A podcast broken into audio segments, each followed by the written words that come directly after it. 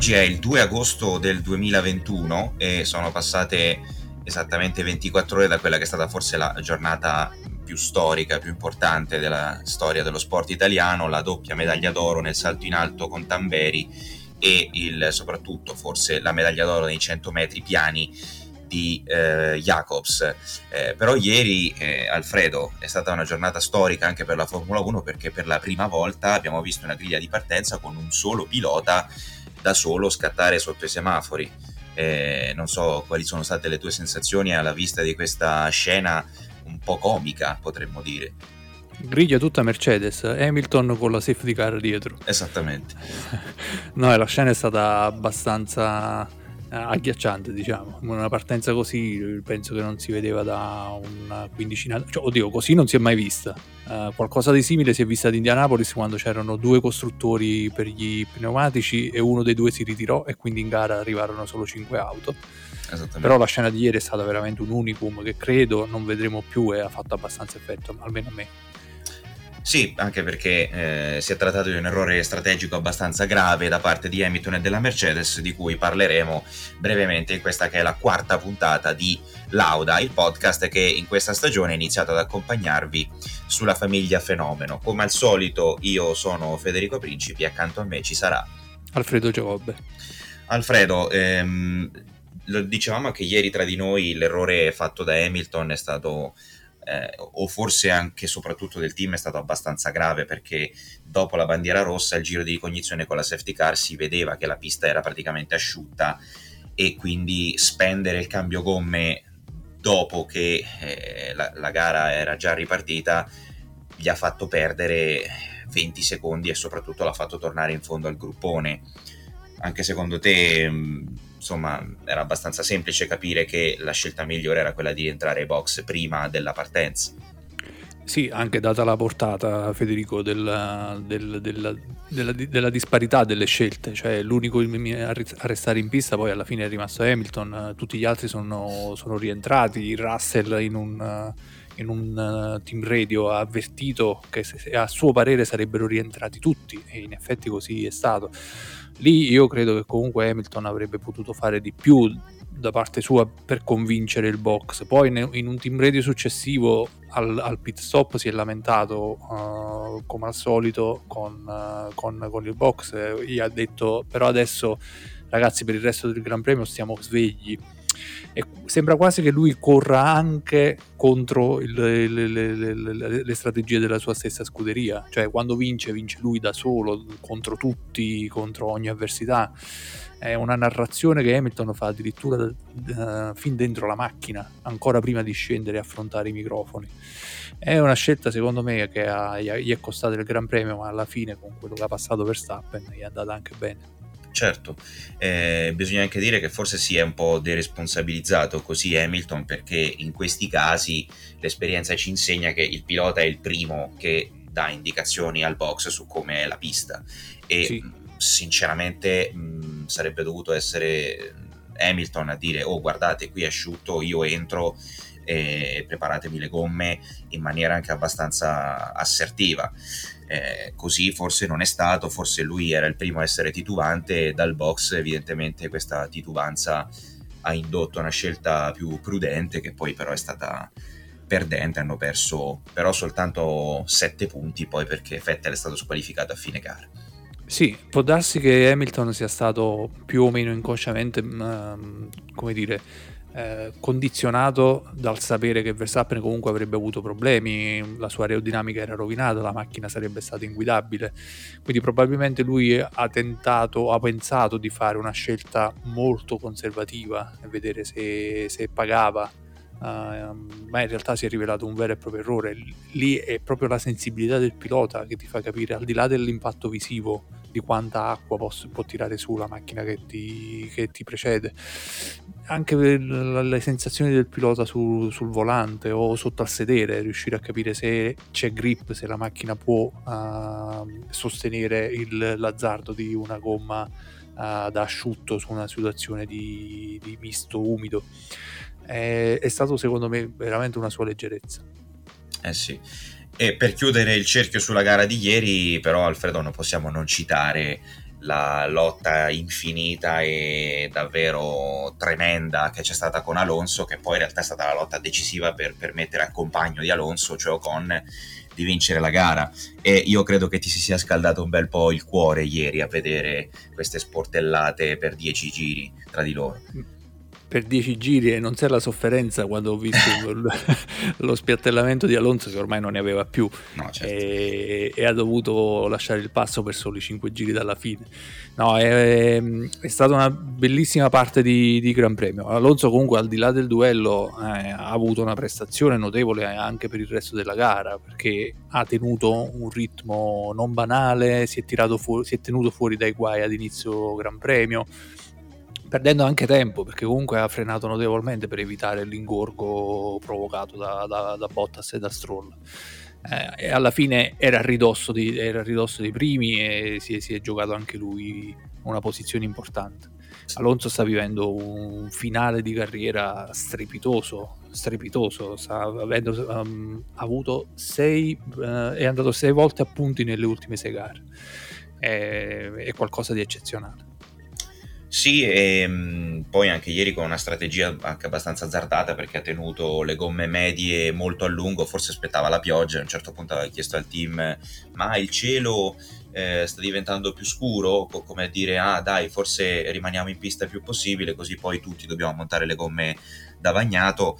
E nonostante questo comunque ha tenuto un ritmo molto alto eh, fino alla fine insomma. Sì Alonso grandi prestazioni la, durante la sprint race a Silverstone eh, durante la ripartenza a Baku, insomma, con un paio di decimi in meno in qualifica di tempo sul giro, eh, forse sarebbe ancora il pilota più forte insieme ai due là davanti, che ormai sono rimasti un po' da soli però a giocarsi il titolo, si stanno scrutando un po' come Gianmaria Volonté e Clint Eastwood in, per un pugno di dollari nel finale e sono rimasti ormai a a darsele sia in pista e ormai anche però fuori dalla pista, se ne stanno dicendo un po' di ogni. Sì, adesso vediamo chi fa la fine di Ramon, però, sì. eh, però in effetti sì, manca solo che arrivino alle mani, perché poi per il resto le hanno, le hanno veramente tentate tutte. Silverson è stato, come dire, un episodio clamoroso, ma era già eh, nelle attese mancava solo quello, ci sono stati sorpassi e controsorpassi e sportellate e ruotate ad ogni Gran Premio dell'anno fra, fra loro due. È una sfida bella, appassionante che in questo momento sta penalizzando Verstappen in maniera clamorosa perché Verstappen ha fatto 1-0 a Baku dove eh, gli è esploso uno pneumatico. Um, ha fatto 1-0 a Silverstone dove è stato buttato fuori e anche ieri ha raccolto briciole anche lì totalmente incolpevole, quindi un bottino di punti che è andato completamente sprecato e adesso si trova ad inseguire eh, quando sembrava avere davvero la macchina migliore, lo stato di forma migliore al di là del mezzo meccanico.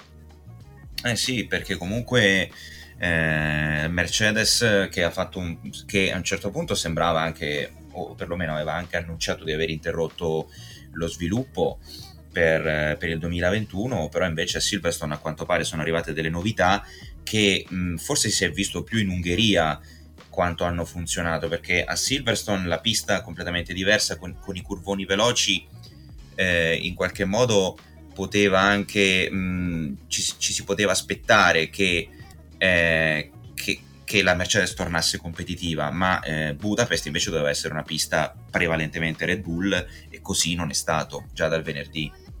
Ah, assolutamente, questo è, è, un tratto caratteristico di Mercedes. Ehm, le altre scuderie, Ferrari, ah, soprattutto Red Bull, tentano di aggiornare la macchina quasi ogni Gran Premio, portando quello che hanno, un'ala rinnovata, qualche flap de, di una forma diversa, piccole cose. Mercedes invece di solito ha un paio di step di uh, aggiornamenti durante l'anno, in determinati momenti dell'anno, in cui portano tutto un pacchetto aerodinamico nuovo. E di solito con questi aggiornamenti al primo colpo riescono ad ottenere una prestazione superiore. Quindi è notevole che una, una, una, una scuderia riesca ad, ad, avere questo tipo di miglioramento um, costantemente durante gli anni. Quindi vuol dire che eh, il loro metodo di lavoro, le persone che sono, che sono, allo sviluppo, sono persone estremamente capaci, sanno cosa fare, sanno leggere i dati e sanno tirare fuori il massimo dalla macchina.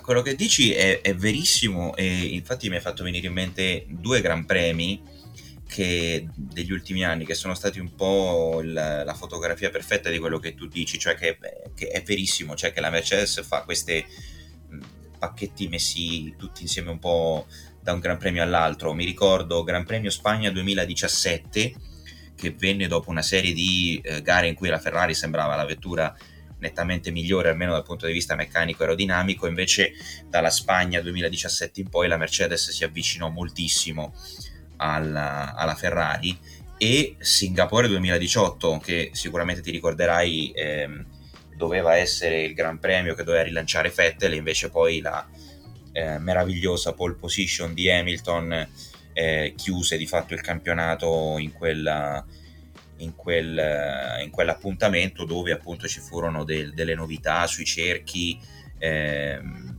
che poi decisero, chiusero definitivamente il conto di quella stagione e vedremo se Silverstone 2021 può essere uno di questi gran premi. Eh, potrebbe darsi, potrebbe darsi. Red Bull adesso è chiamata alla reazione. Eh, si sta giocando non solo in pista fra questi due campioni il mondiale, si sta giocando anche eh, sui rispettivi mu- muretti perché un piccolo errore di strategia, quella dall'uno o dall'altro, uh, può modificare di molto l'andamento di una gara e quindi di un mondiale così tirato punto a punto. Eh, Mercedes gli anni scorsi non è stata mai messa sotto pressione come quest'anno e anche loro, eh, che sono tedeschi, sotto pressione sbagliano. Quindi eh, lo stanno dimostrando. Quindi, eh... Come Müller nella cavalcata verso Pickford agli ottavi di finale. Esatto. no, no, no, è esattamente così. Quindi eh, a questo punto si, si, gioca su tutto. Infatti è diventata una guerra totale quella fra Red Bull e, e Mercedes. Non riguarda più soltanto Lewis e, Lewis e, Max, riguarda i due Muretti, riguarda i due team principal, riguarda tutto. È come se fossero in campo due filosofie in questo momento che si stanno andando a contrasto su tutto e si stanno preparando per vincere questo mondiale, ma forse per rinnovare la sfida anche per i prossimi mondiali. Sì, eh, dovranno stare anche attenti a, però a sviluppare parallelamente il progetto 2022 che è quello che deciderà poi i prossimi 4-5 mondiali. E insomma staremo anche a vedere se questa lotta di, di quest'anno porterà via le energie non solo economiche ma soprattutto mentali ehm, di, di, concentrazione, di focalizzazione sul, sullo sviluppo del, del 2022 questi ultimi due gare, Alfredo, dopo la squalifica di Vettel, il conto dei punti recuperati da Hamilton a Verstappen è stato di 41 nelle ultime due, due gare. Verstappen aveva guadagnato uno nella sprint race di Silverstone e poi eh, ne ha persi appunto 41 in questi ultimi due Gran Premi. Ma c'è anche un fattore fondamentale che sta decidendo questo campionato e, e non va assolutamente sottovalutato eh, dice, qualcuno dice che Hamilton è il famoso GOAT, io mm, direi ni, ma Hamilton è sicuramente il LOAT, il luckiest of all time, cioè il pilota che ha più fortuna, dai diciamolo, ci ha avuto una serie di botte di fortuna in questi ultimi Gran Premi, eh, su tutte lo strike di ieri anche di Bottas, insomma... Mh, mm, recuperare così tanti punti in due, in due Gran Premi, ok che la Mercedes ha portato un pacchetto, però c'è stato bisogno anche di una bella dose di, di culo, diciamolo. Sono dieci anni che in Formula 1 si manifesta questa entità divina di tanto in tanto all'interno del campionato che si chiama culo di Hamilton. E sempre nei momenti quelli più decisivi. Eh, sì, momenti... sì, sì, per me il momento più decisivo quest'anno non è stato neanche ieri, se vuoi, è stato a Imola. Lì sì. ad Imola, in una gara in cui è successo di tutto, in cui Verstappen ha fatto una prestazione spaventosa Uh, e Verstappen arriva lì al traguardo dopo aver saputo che comunque c'era, c'era stato Hamilton che aveva rischiato di andare a muro, c'erano, c'erano state le bandiere rosse, mille cose. Arriva al traguardo e se lo trova a fianco, se lo trova al secondo posto. Lì è una botta al morale, secondo me, di Verstappen, pesante, pesante da mandare giù.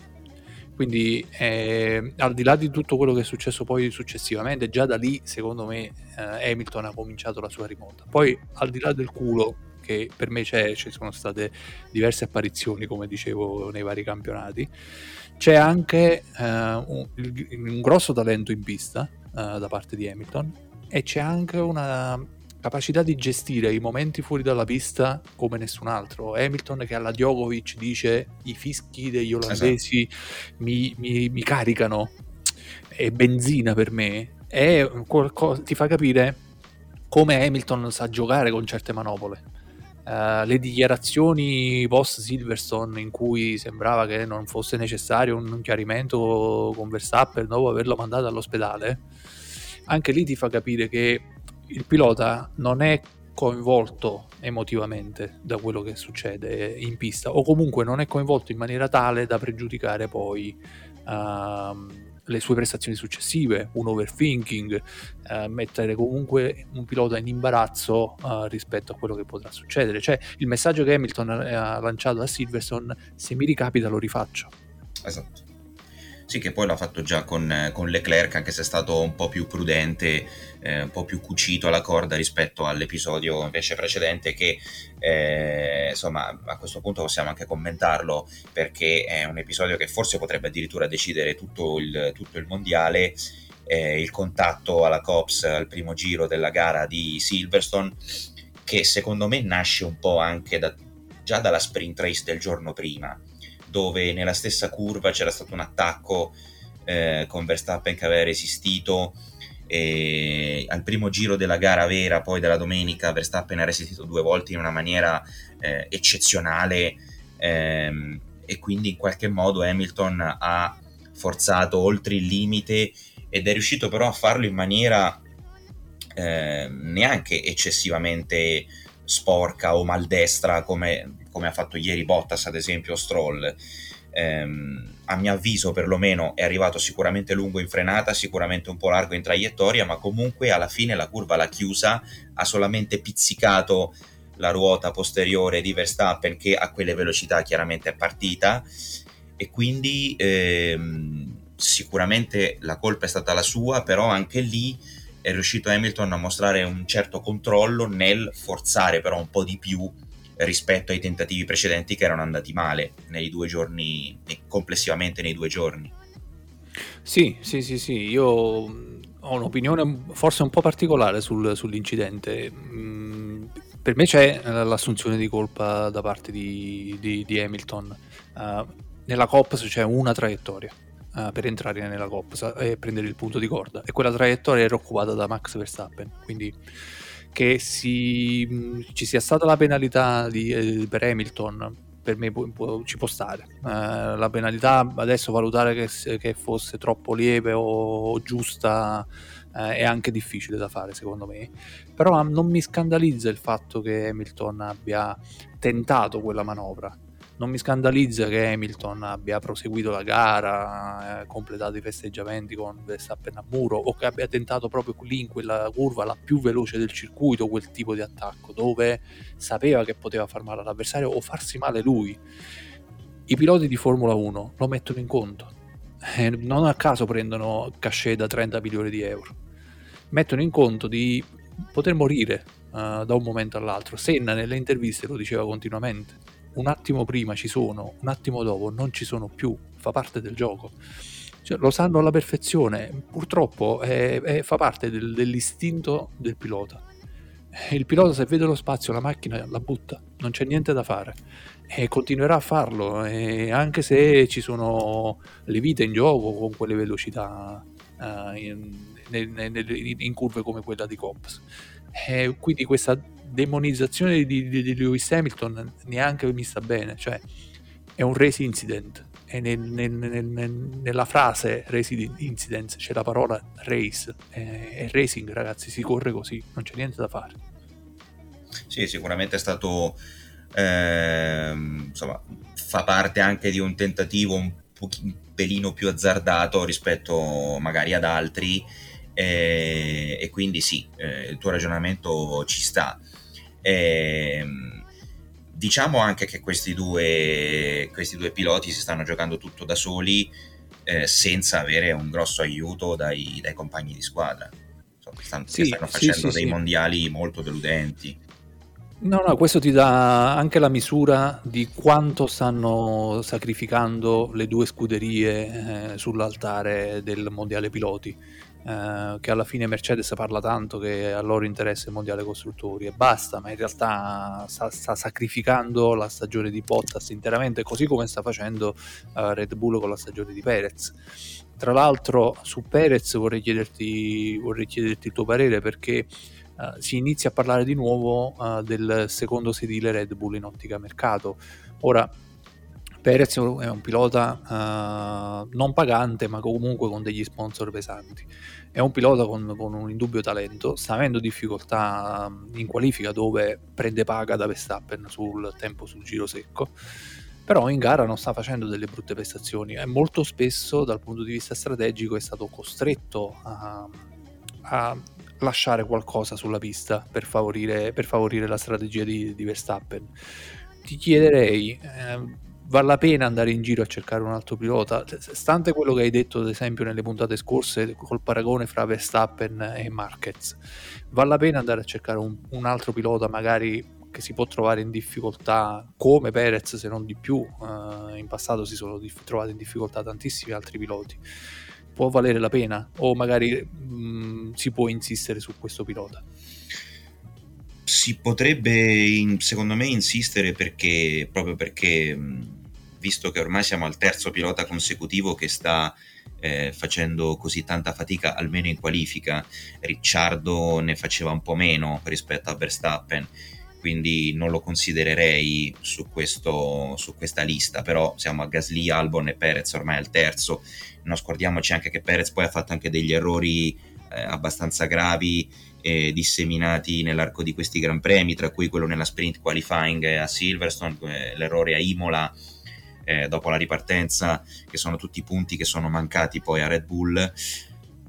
Però considerando l'esperienza di questo pilota, considerando che comunque almeno in gara assicura un rendimento quasi pari al, eh, a quello che forse quest'anno è stato il miglior pilota del campionato, Verstappen, eh, quello che ha fatto meno errori, che ha fatto le prestazioni migliori, forse si potrebbe ancora insistere proprio per evitare appunto di dover ricominciare tutto da capo con un, con un altro pilota che non si è trovato nella situazione di Red Bull. Eh, loro sanno meglio di noi quanto la vettura sia stata estremizzata eh, e o verstappenizzata nel corso di questi anni e quindi eh, probabilmente certe difficoltà sono anche abbastanza fisiologiche. Sì, sì, sì, assolutamente. Uh, anch'io la penso come te, si potrebbe um, insistere anche di più su, su Perez, a meno di non fare una scelta completamente diversa. Sembrerebbe addirittura tornato in auge per, per Red Bull di nuovo Gasly, che ha una chance comunque al canto di Verstappen, anche se per soli 12 Gran Premi comunque l'ha avuta e non ha fatto, non ha fatto benissimo. È sicuramente un, un, uomo diverso, con una maturità diversa, oltre ad essere un, un pilota diverso, con una costanza di rendimento anche lui, non, quasi paragonabile a quella di Alonso. Um, si è parlato addirittura di un, di un, vago interessamento di Leclerc per il secondo sedile di, di Red Bull. Non lo so, io con, con un, un, alfiere come Verstappen che ti condiziona tutte le scelte, alla fine uh, il secondo pilota deve essere più funzionale che veloce e Perez quel lavoro non lo sta facendo male secondo me. Sì, esatto, gli mancano però mettiamo due o tre decimi in qualifica, insomma, da, da, togliere, perché il distacco con Verstappen è sempre nell'ordine dei... poi dipende dalla lunghezza della pista, però diciamo che si attesta sul mezzo secondo in, in qualifica, che forse un po' troppo, eh, anche perché ne parlavamo in privato un po' di tempo fa con, del fatto che i distacchi tra compagni di squadra nel corso degli ultimi decenni si siano assottigliati sempre di più eh, in Formula 1 eh, per varie ragioni eh, ma i distacchi che sta subendo anche Perez, oltre ad Albon, in questi ultimi due anni sembrano un po' distacchi da altri tempi eh, rispetto al capo squadra. Quindi mh, c'è comunque da fare un lavoro, eh, anche se come dici tu sì, mh, Verstappen ormai sta monopolizzando tutto l'universo Red Bull e se lo sta anche meritando. Federico, ti porto su un altro argomento. Che sta combinando la FIA? Perché da un po' di tempo eh, entra pesantemente nel corso del, di, delle gare con, con, le sue decisioni e molto spesso queste decisioni sono uh, incomprensibili o comunque non, non, si riesce ad avere un'uniformità di giudizio da Gran Premio a Gran Premio. Um, l'ultima di ieri è stata la penalità Sebastian Vettel che ci sta perché è una, è una, verifica oggettiva. Al fine Gran Premio ogni scuderia deve fornire dal serbatoio delle macchine almeno un litro di benzina. Questo litro di benzina nella macchina di Vettel che si è fermato prima di arrivare in parco chiuso questo litro di benzina nella macchina di Vettel non c'era quindi oggettivamente è stato squalificato perché mh, per la federazione la sua auto era irregolare.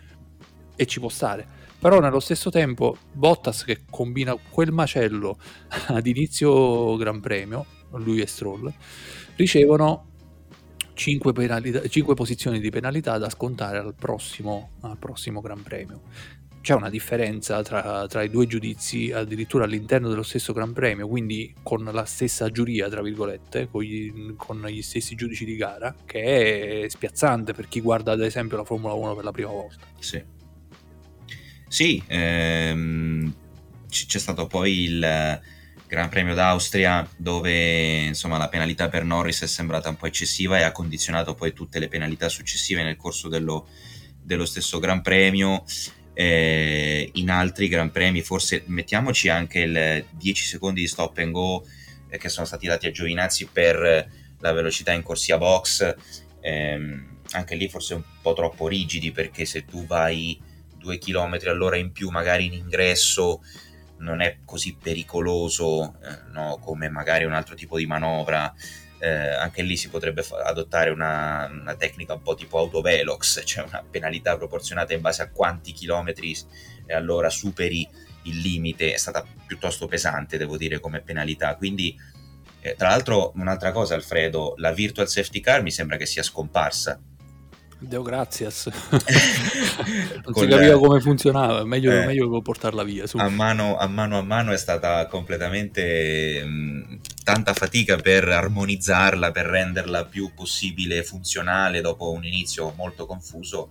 Quest'anno a memoria non ricordo episodi di Virtual Safety Car. No, no, ma credo sia stata proprio una direttiva di Liberty Media che ha acquisito i diritti per il campionato di Formula 1. Loro sono americani e quindi esatto. nella mentalità americana eh, ogni scorreggia stavo per dire ogni evento provoca una, una safety car istantaneamente. Esattamente. E quindi, mm, eh sì, anche se questo delle, delle penalizzazioni è un, secondo me una, un argomento che ci portiamo dietro ormai da non so quanto tempo e forse ce lo porteremo dietro per sempre, perché è uno sport dove se non hai un collegio tra l'altro di commissari che è sempre lo stesso per ogni gran premio si rischiano, come adesso succede nel calcio, insomma diversi episodi vengono in base a diversi arbitri vengono valutati maniera diversa. Quindi... Ah, il parallelo col calcio ci sta, lo stavo per fare io, cioè di Gran Premio in Gran Premio cab- cambiano i, i, giudici di gara, è come se cambiasse l'arbitro di partita in partita, quindi c'è un'interpretazione del regolamento, così esatto. come avviene nel regolamento del calcio.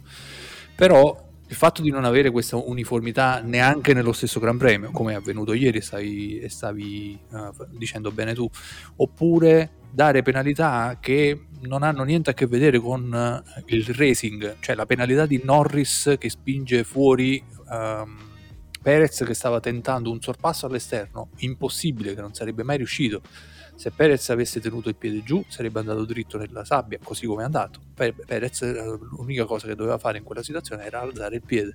E invece è stata data una penalità a Norris senza neanche contatto, cioè una cosa che non, non esiste, proprio contro uh, i, i, principi del racing, del, del, è come se, non lo so, le, le, si dice l'arbitro non professionista non ha mai giocato a, a, calcio, quindi certe cose non le riesce a valutare. Qui sembra che in, nei giudici di gara ci sia gente che non abbia mai corso certe volte. Cioè, sta diventando abbastanza pesante questa situazione. Poi gli interventi de- de- dei giudici sono tanti, molto spesso sono molto in ritardo rispetto all'evento uh, che ha scatenato la richiesta da parte del giudice, anche 40 minuti di ritardo all'interno di una corsa per combinare una penalità rispetto all'evento che l'ha scatenato.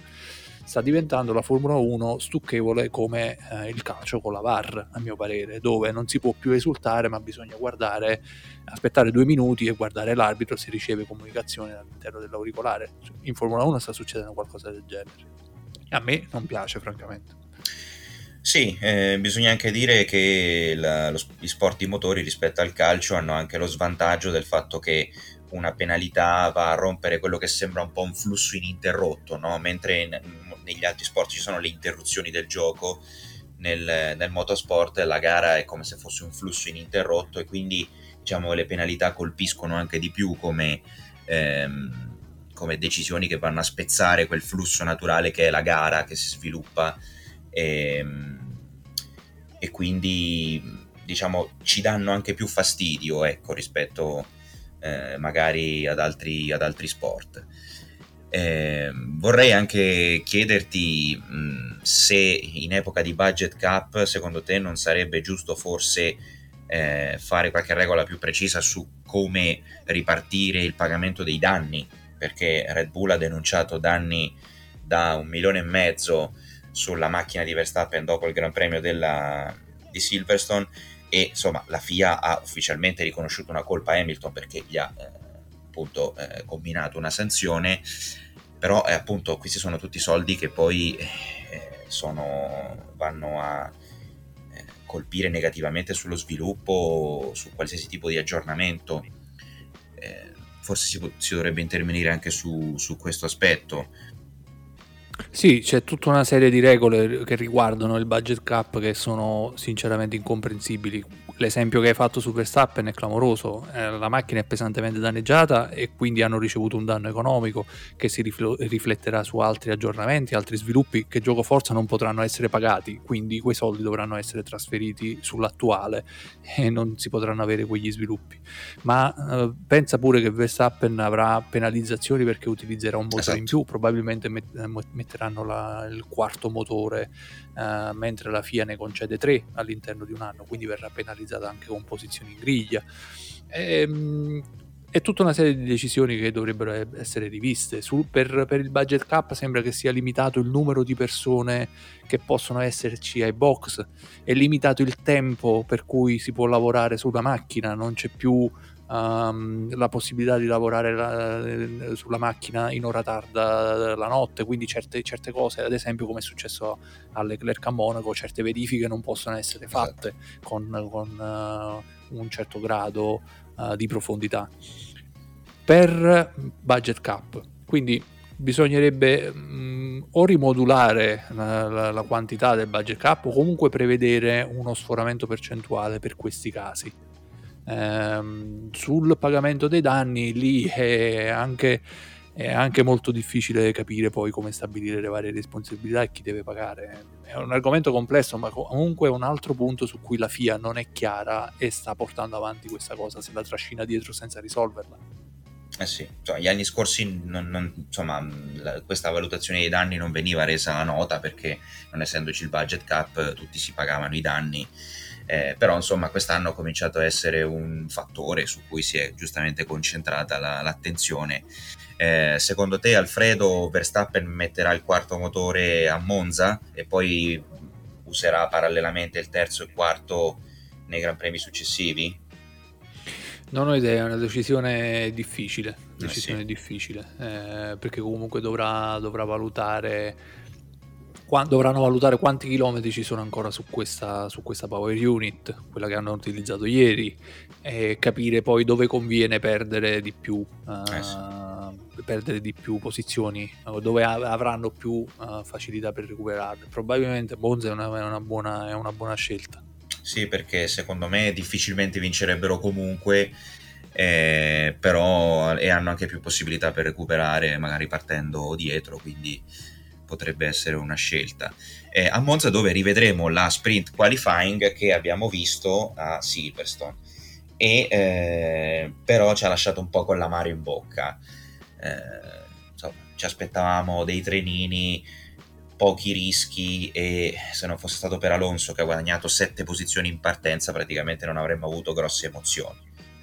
Sì, in realtà eh, la sprint qualifying si è animata intorno a due eventi. Eh, entrambi, eh, in, in, in, entrambi gli eventi c'erano macchine che erano molto più veloci di altre e quindi c'è stata la possibilità di, di sorpassare di creare un po' di, un po' di, casino, tra virgolette. Cioè Alonso in partenza si è piazzato con, uh, con delle coperture uh, più soffici rispetto agli altri, si è piazzato davanti agli altri con un ottimo spunto iniziale, poi queste coperture si, hanno iniziato a degradarsi e lì è iniziata la difesa di Alonso. Altre macchine dietro, Norris se non ricordo male era dietro Alonso, uh, quando lo hanno superato avevano un ritmo uh, superiore di due secondi, quindi si è creato un po' di, di bagarre lì dove c'era molta differenza di velocità. Uh, anche Sainz, che è stato toccato da Russell, sì. se non ricordo male, è finito dietro e anche lì c'è stato un po' di bagarre con il recupero di Sainz posizione dopo posizione, sorpasso dopo sorpasso, perché aveva una macchina molto più veloce delle altre e quindi facilitato a certo. sorpassare. Ma lì dove le prestazioni sono state molto simili, i piloti non hanno preso rischi e lì rientra molto anche una, la, la, questione del budget cap se vuoi. Cioè per quale motivo al sabato un pilota di centro classifica in una gara che assegna punti soltanto ai primi tre e ne assegna anche pochi dovrebbe rischiare la macchina per la domenica questo è un grosso interrogativo per la sprint qualifying secondo me da risolvere se, se dai gli stessi punti della domenica, in, da un certo punto di vista stai sminuendo il valore della gara, uh, della gara classica da 300 km. Uh, se dai pochi punti, eh, il pilota non è incentivato a fare gara, ma a mantenere la posizione per poi giocarsi tutto per tutto il giorno dopo. Quindi su questo la sprint qualifying ha un pizzico deluso.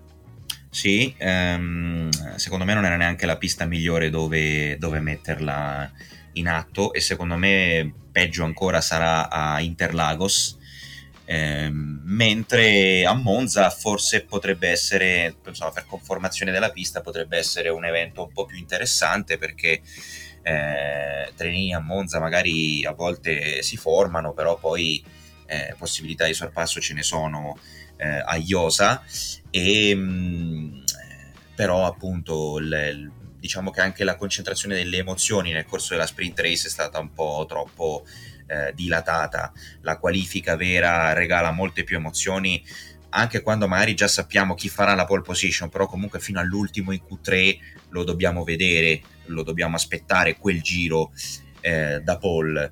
Eh, nella sprint race mh, mm, questo non è avvenuto e forse potrebbe essere più divertente se ipoteticamente piovesse, ecco, ma eh, si tratta di un, una speranza eh, su cui non ti puoi appoggiare, ecco. Io mi devo rivolgere sempre, ormai sono un disco rotto, a San Fernando Alonso da Kikon per dire che lui aveva avuto comunque un'intuizione giusta quando ha detto se vuoi dare un po' di brio alla sprint qualifying probabilmente varrebbe la pena tentare la carta della griglia invertita, cioè i migliori partono dietro, eh, quelli di centrogruppo partono avanti, in questo modo hai macchine più lente eh, nelle prime posizioni, le macchine più veloci con una differenza di velocità rispetto a chi li precede che hanno capacità, forza, voglia di andare a prendersi i sorpassi perché altrimenti non avrebbero ragione gli altri di sorpassare. Infatti si è visto che si sono creati dei trenini.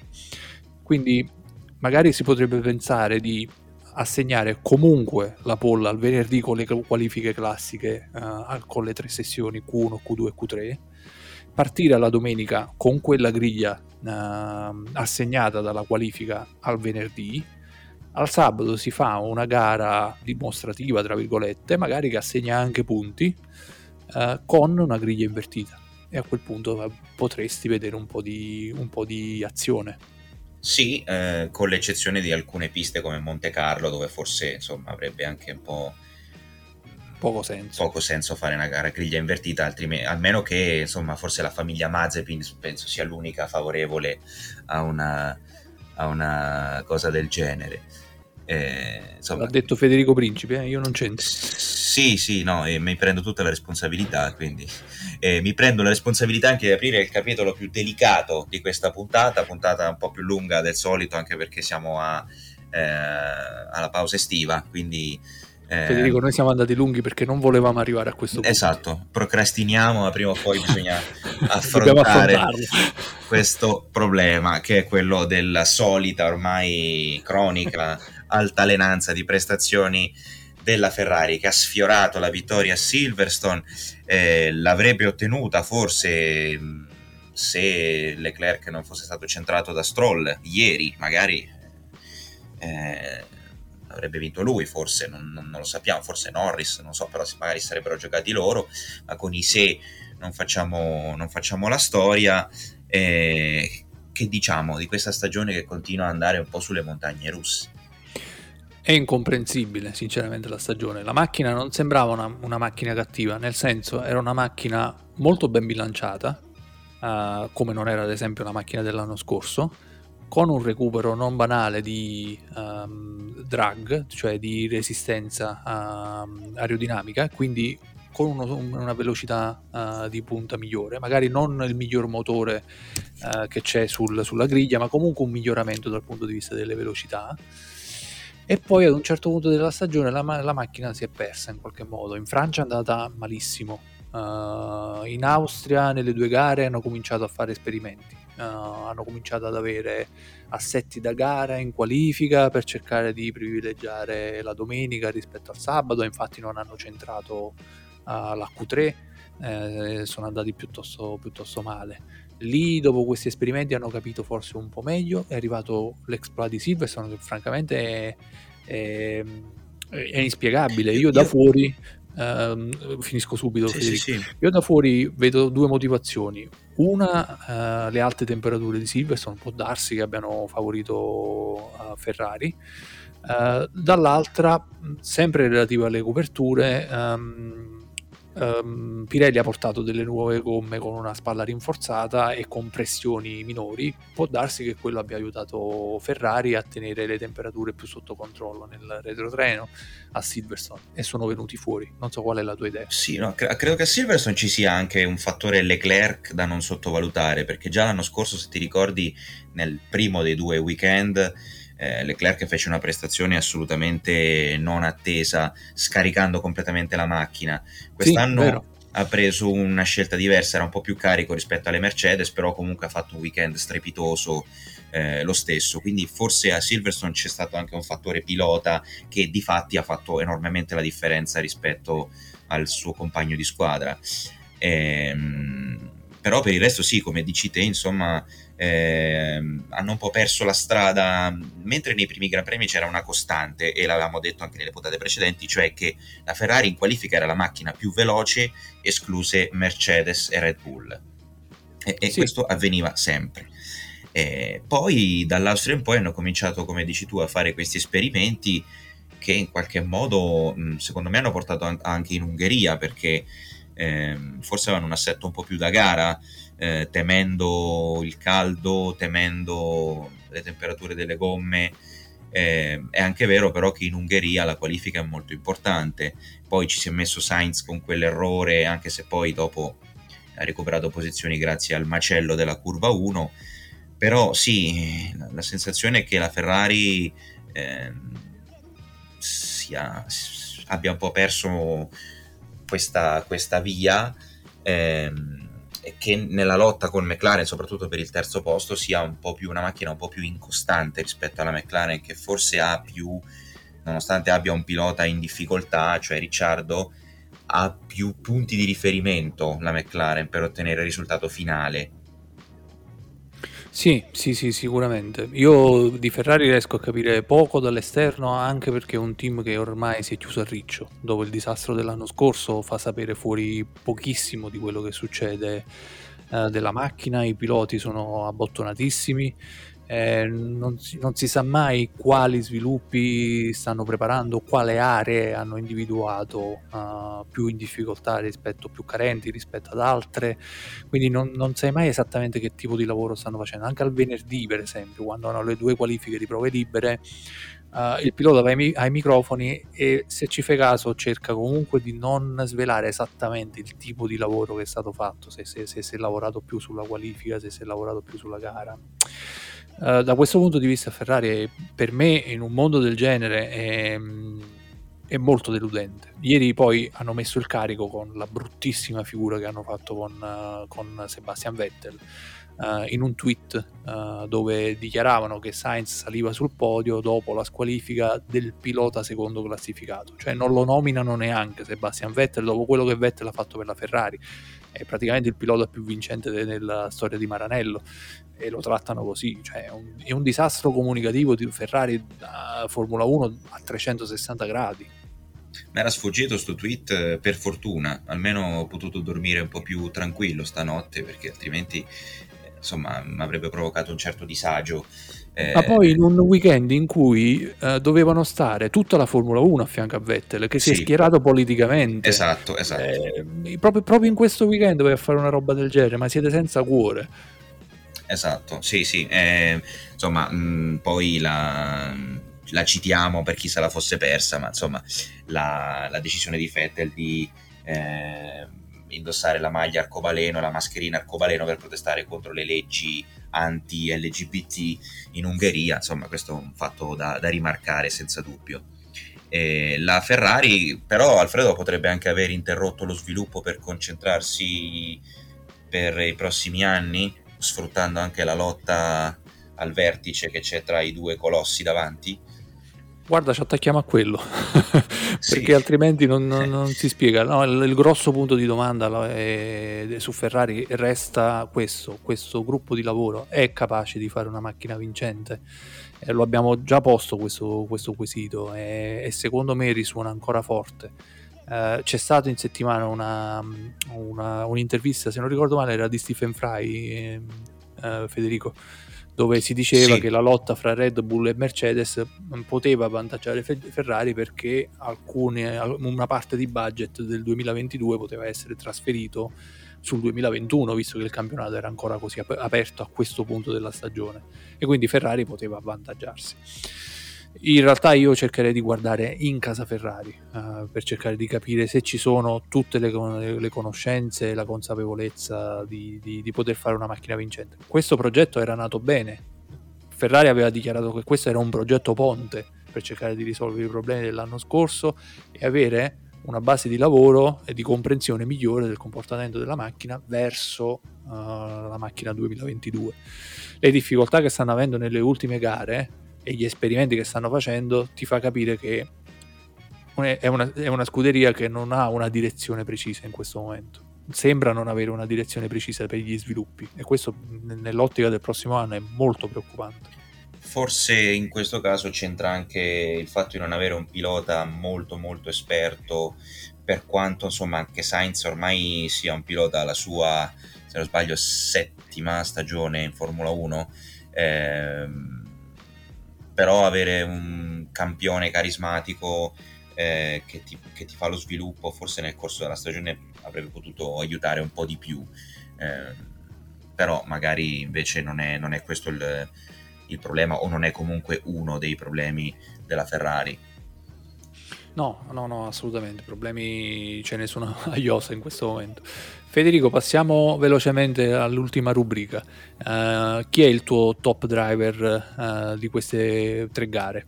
Allora, sicuramente dobbiamo fare anche aprire una piccola parentesi sul nuovo vincitore che abbiamo salutato, che è l'undicesimo vincitore che ora abbiamo in griglia, vincitore di un Gran Premio, cioè Esteban Ocon, che si è visto la carriera minacciata a fine 2018 con l'arrivo di Stroll in Force India, che lo ha spodestato per far correre ovviamente il figlioletto ci mancherebbe pure, eh, ha avuto un anno sabbatico nel 2019, è tornato in Renault, eh, ha iniziato in maniera un po' complicata l'anno scorso, poi un podio alla fine della scorsa stagione e finalmente ha coronato un po' un sogno di una vita, anche se lui eh, giustamente ha l'ambizione ancora di quella di diventare campione. Insomma, una promessa dell'automobilismo, ha vinto la Formula 3 nel 2014, GP3 2015, eh, sembrava uno insomma, dei gioielli del futuro all'epoca, eh, però la sua carriera fino a questo momento aveva avuto molte più delusioni che non eh, soddisfazioni rispetto alle attese che aveva, aveva, insomma, ehm, che aveva lui eh, da, da, ragazzino. finalmente si è portato a casa una vittoria e, e aiuterà molto anche il team eh, per, il, per il costruttori, chiaramente, anche vista dell'anno prossimo. Il mio top driver invece è il, è il, pilota che ha buttato fuori Ocon da Mercedes, perché esatto. pilota, probabilmente Ocon non sarebbe mai andato uh, in Renault uscendo dal, dal, dalla formazione Mercedes se non fosse arrivato Russell. Oh, Russell Federico nelle ultime tre gare ha portato una Williams due volte in Q1. Esatto. Ha fatto punti finalmente in ieri. Q3, scusami. Scusami, sì, sì, hai ragione, in Q3, sì, in Q3. Ha portato due volte eh, una Williams nei primi dieci in qualifica. Uh, ieri è andato finalmente a punti. Io mi auguro di vederlo su un'altra macchina uh, già uh, alla fine di questa pausa estiva. All'inizio, alla fine di agosto io vorrei vederlo su un'altra macchina perché è un Magari. pilota che non può stare più lì. Gli va stretta la macchina, sta, inizia ad andare stretta la Williams a Russell. Piccola nota di colore, ieri durante l'intervista a fine gara Russell ha pianto insomma, di commozione per questi primi punti. Eh, ironicamente potremmo invece forse dire che ha pianto perché per una volta che è arrivato a punti è arrivato dietro alla Tifi che è arrivato ottavo sì, Quindi, c'ha, c'ha, ragione la Tifi mette la, la, Nutella in frigo secondo, non vuoi piangere. secondo me il pianto era più per quello che non per la felicità dei punti però eh, passiamo però alle note dolenti eh, Albert, eh, Alfredo. Ehm, e qui ce n'è una che mh, soprattutto negli ultimi due Gran Premi ha deluso molto e soprattutto in qualifica, e cioè Sunoda, pilota di cui eh, insomma avevamo parlato bene inizio campionato, ma già dalla qualifica di Imola del secondo Gran Premio si è praticamente perso, eliminato in Q1 sia a Silverstone che in Ungheria. Eh, ieri è andato a punti, però insomma eh, nella parte finale di gara ha preso una bella paga da Gasly che si è anche permesso il lusso di fare una sosta in più per fare il giro più veloce l'ultimo, l'ultimo giro. E Tsunoda era stato mandato in via punitiva a Faenza queste ultime settimane, ma i risultati un po' latitano. Era andato un po' più forte in Austria, dove però ci aveva corso due volte l'anno scorso in Formula 2, quindi era un po' più abituato forse a quella pista ma in queste altre due piste, dove del resto ha corso anche in Formula 3 e Formula 2 negli ultimi anni, cioè Silverstone e Ungheria, eh, doveva fare di più. E quindi da questa pausa estiva ci attendiamo un salto da Tsunoda. Il mio flop invece di queste tre gare purtroppo è una persona che abbiamo già nominato nell'ultima puntata ed è Ricciardo. Ricciardo è un pianto, la stagione di Ricciardo è un pianto. Eh, ma Silverstone era sembrato riprendersi, ha fatto buone cose, ma poi di nuovo si è riperso. Ieri è scomparso in una gara in cui ok, è stato probabilmente coinvolto nel, nei crash alla prima curva, probabilmente aveva danni sull'auto, anche se io da McLaren non ho visto comunicazioni, quindi non era non aveva forse una macchina perfettamente in forma, però è veramente sparito e non ha avuto nessuna chance per, uh, per, fare qualcosa di meglio di quello che ha fatto. È una delusione clamorosa. Ricciardo sembra aver perso uh, quello che era il suo punto di forza, cioè la, la, la staccata profonda. Uh, probabilmente non, non, si trova bene con uh, il tipo di freni che monta McLaren che se non sbaglio è di una marca diversa rispetto a quelli che aveva negli anni scorsi. E, è, è, davvero difficile capire dove possa ripartire Ricciardo per ricostruire la sua, la sua stagione adesso. Sì, quello dei freni è un tema un po' sottovalutato forse anche da, eh, perché anche nel 2014 quando cambiò il sistema dei freni con il freno parzialmente elettronico col brake by wire eh, Vettel perse un bel po' di smalto anche se non fu l'unico insomma, l'unica motivazione della sua stagione deludente però fu una delle motivazioni. E quindi diciamo che perdere il feeling in frenata deve essere un problema molto serio per questi piloti che evidentemente hanno bisogno di un certo tipo di sicurezze per per poter, per poter rendere. Eh, chiudiamo perché stiamo, ci avviciniamo a Ferragosto, la Formula 1 va in vacanza e eh, è stata la, la, stagione che ha definitivamente consacrato i ragazzini, che ormai forse non sono più neanche tali perché ci, c'è chi come Verstappen è arrivato ormai alla sua settima stagione, ehm, anche se ancora un 24 anni non compiuti. Verstappen, Leclerc, Norris e Russell, quattro piloti eh, ormai di primissimo piano, eh, ce li aspettiamo tutti e quattro in vetture top nei prossimi anni. E eh, io e te lo facciamo Alfredo tra di noi, poi fatelo anche voi a casa con i vostri amici, un giochino su chi scegliere tra questi quattro per fare un giro da qualifica per il passo gara, per difendere nel, nell'uno contro uno e per invece attaccare magari in rimonta o comunque per come abilità nell'attacco nel corpo a corpo, nell'uno contro uno. Ehm, parti tu. Io mi... Ah, c'hai paura eh, sì, di partire sì. per primo. Sì, sì, io te la lascio, te la, lascio la palla volentieri. Dai, da questi quattro piloti verrà fuori il campione del mondo post Lewis Hamilton, non Sì. può non essere così. Sì. Eh, io per, per un giro veloce questo punto tra i quattro prenderei Russell perché veramente fa i numeri in, in qualifica e non vedo a parità di auto perché non affidare una- un giro veloce a Russell. Come ritmo gara forse ti sorprenderò, ma io darei una chance a Norris. Non so come la vedi tu e cosa mi dirai dopo. Eh, per difendere la posizione io prenderei Verstappen perché Verstappen quando fa le spalle larghe è impossibile da passare a quel punto Verstappen preferisce non finire la gara piuttosto che darti la posizione e invece per una gara di rimonta sorpasso sul sorpasso ruota a ruota io mi prendo Leclerc L'hai distribuiti equamente. Eh, guarda, sì, metodo, metodo Cencelli manuale democristiano Perfetto.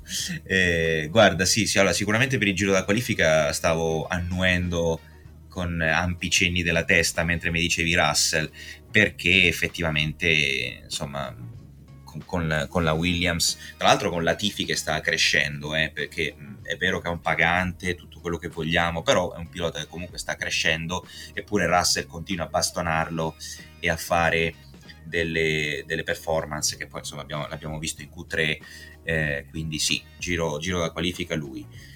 Eh, sul passo gara, eh, dire Norris ehm, può essere un'opzione, anche se fino a un anno e mezzo fa Norris soffriva un po' sul passo gara.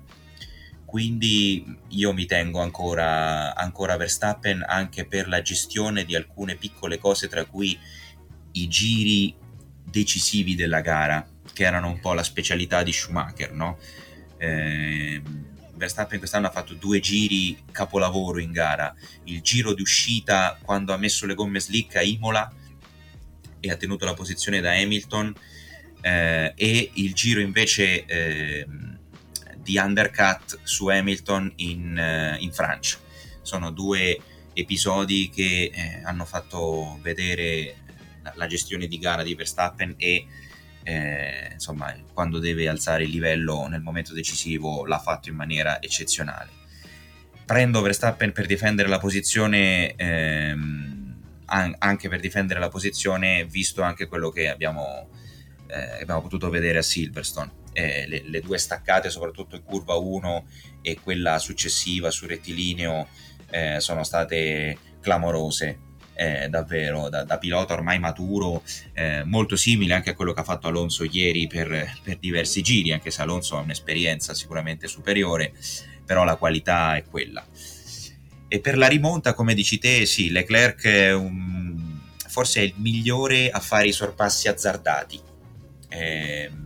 Abbia- come abbiamo visto anche a Monte Carlo più volte, eh, Leclerc probabilmente sì, è il miglior pilota che ti fa il sorpasso inaspettato e quindi magari che perde anche meno tempo no, nel, fare, nel fare i sorpassi. Quindi ehm, sì, anche io prendo Leclerc per, per attaccare. Federico ci salutiamo qua buona estate Buona estate a te e anche a voi che ci state ascoltando. Torneremo dopo insomma la- il bel filotto con Spa, Monza e tante altre gare, speriamo spettacolari. Grazie Alfredo. ciao Ciao, ciao a tutti.